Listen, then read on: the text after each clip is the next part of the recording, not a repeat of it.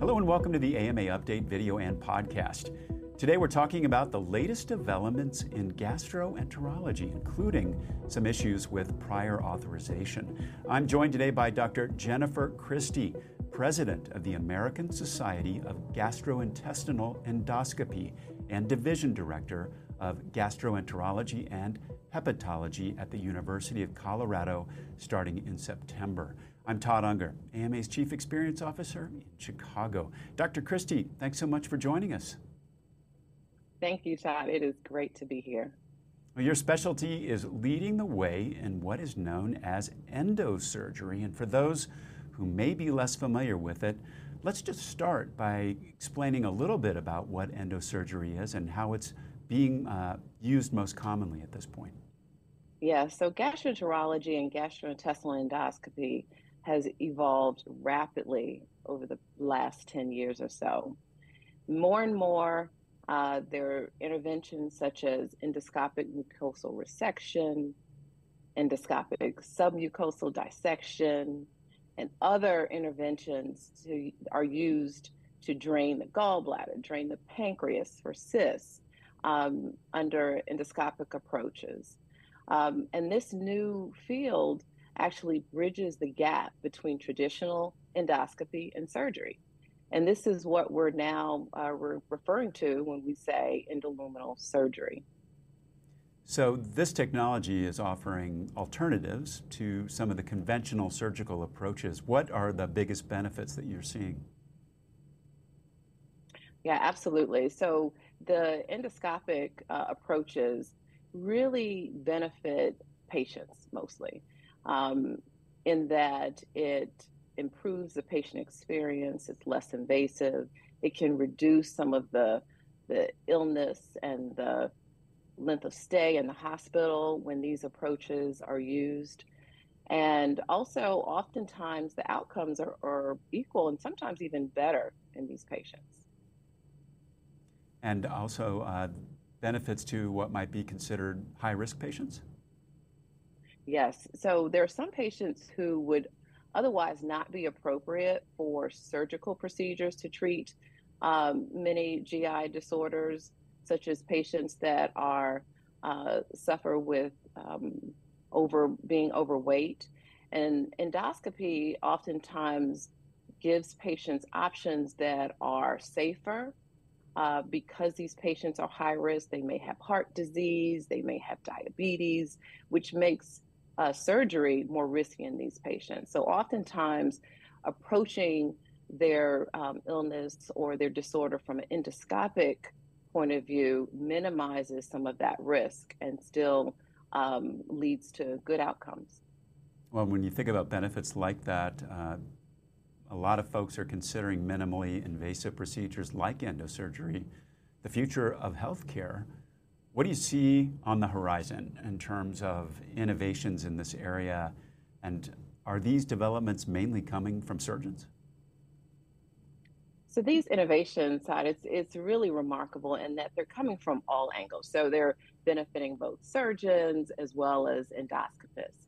Um, so in terms of surgical approaches, so you have laparoscopic and robotic pancreatectomy, meaning taking out the pancreas and minimally invasive esophagectomy, removing the, the esophagus for various disorders like swallowing disorders or even cancer.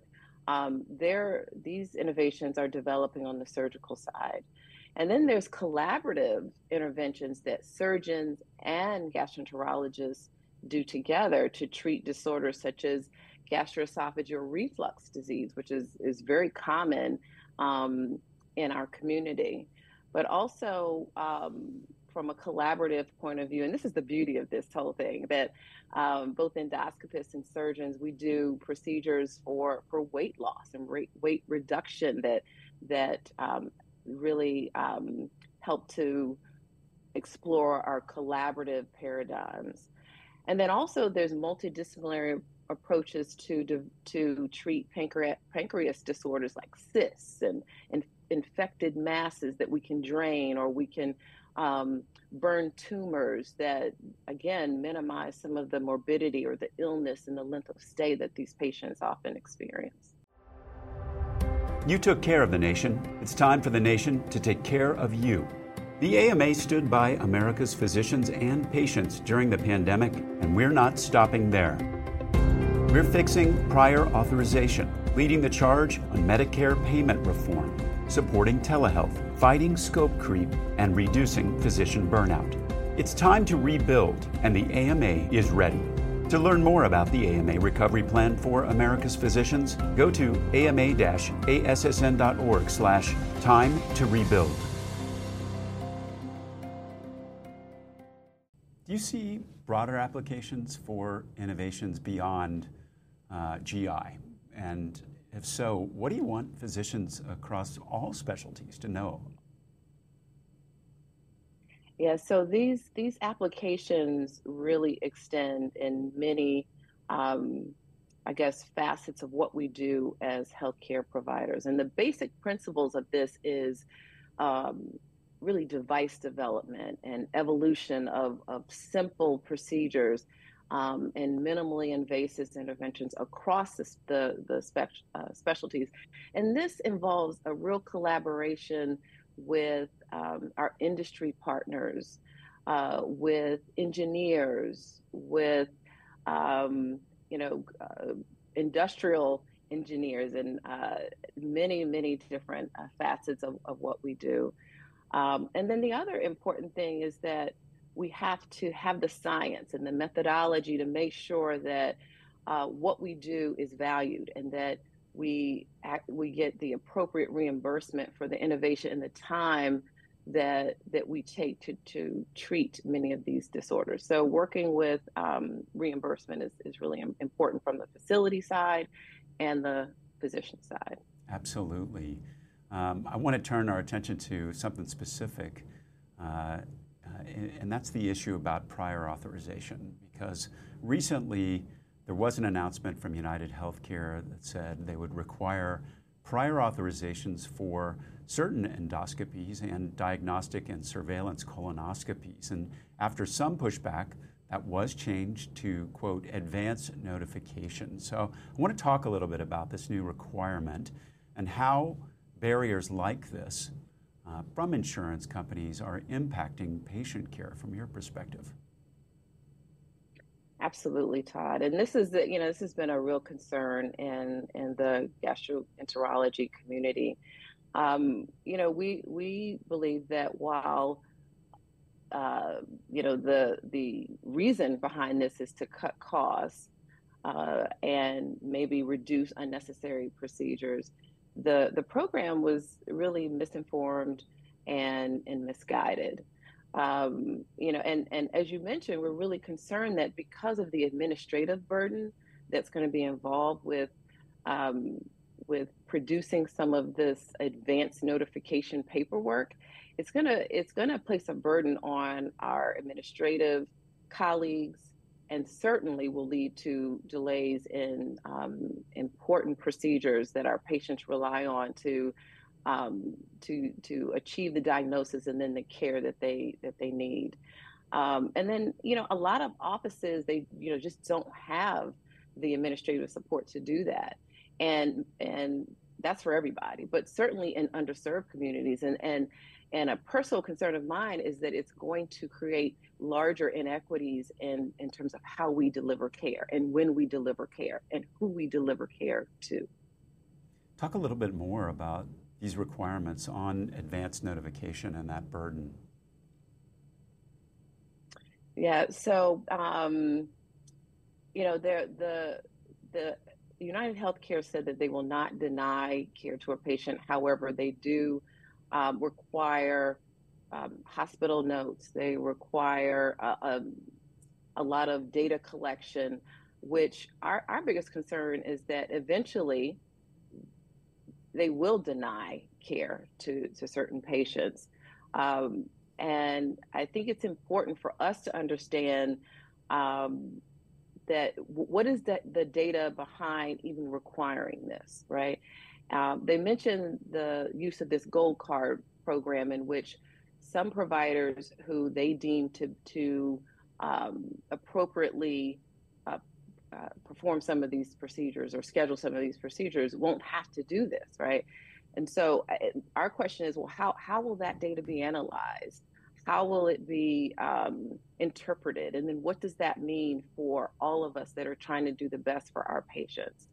Um, it just, it, it really impedes on our autonomy and our ability to develop that trust from our patients and to deliver the care that, that they require in a timely fashion.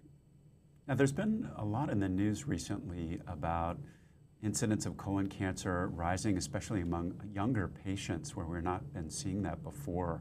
And it sounds like prior authorizations and pharmacy benefit managers that could restrict patient access to lower volume preps for colonoscopies. Is, talk about that as a concern. Yeah, so um, that you're absolutely right. You know, we are seeing a rise in colon cancer in patients, uh, in young patients. So some patients that are younger than even younger than age 45, um, and particularly in our um, underrepresented uh, minority communities. Um, and so restricting these access, and particularly also to to the preps, right? That's important. So is when we do colonoscopies, patients have to be uh, prepared or they have to purge and clean out prior to the, the, the procedure. Um, and, and oftentimes patients uh, would elect to choose a lower volume prep and and oftentimes it's not being covered by some insurance companies and so therefore patients may either decide not to have their procedure or may delay their procedure um, and we're you know we really I think it's it's important that um, that these PB, you know, P, PBMs or uh, pharmacy benefit managers approve those low volume preps um, at no cost to the patients so, so that we can make sure these patients get in there and they get their procedures done. And, and if they have a polyp, which is a precancerous lesion, uh, we can remove it and prevent the development of colon cancer. Dr. Christie, you, uh, you know that prior authorization is a big part of what is the AMA's recovery plan for America's physicians. And as part of that, the AMA has set up a website where physicians can share their prior authorization stories, and there are a lot of them, uh, and a lot of data that shows how that can inhibit uh, the right kind of uh, patient care. So I urge everyone out there to visit fixpriorauth.org, and we'll include a link in the description of this episode so you can learn more about the AMA's work and share your prior authorization stories. Again, uh, to learn more about all of the AMA's recovery plan for America's physicians, you can visit ama-assn.org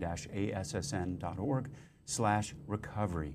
And Dr. Christie, thank you so much. Uh, so much interesting in the world of developments, and again, uh, to elaborate on the challenges that you're facing uh, on prior auth. That's it for today's AMA update. We'll be back with another segment soon. In the meantime, you can find all our videos and podcasts at ama-assn.org slash podcasts. Thanks for joining us today. Please take care.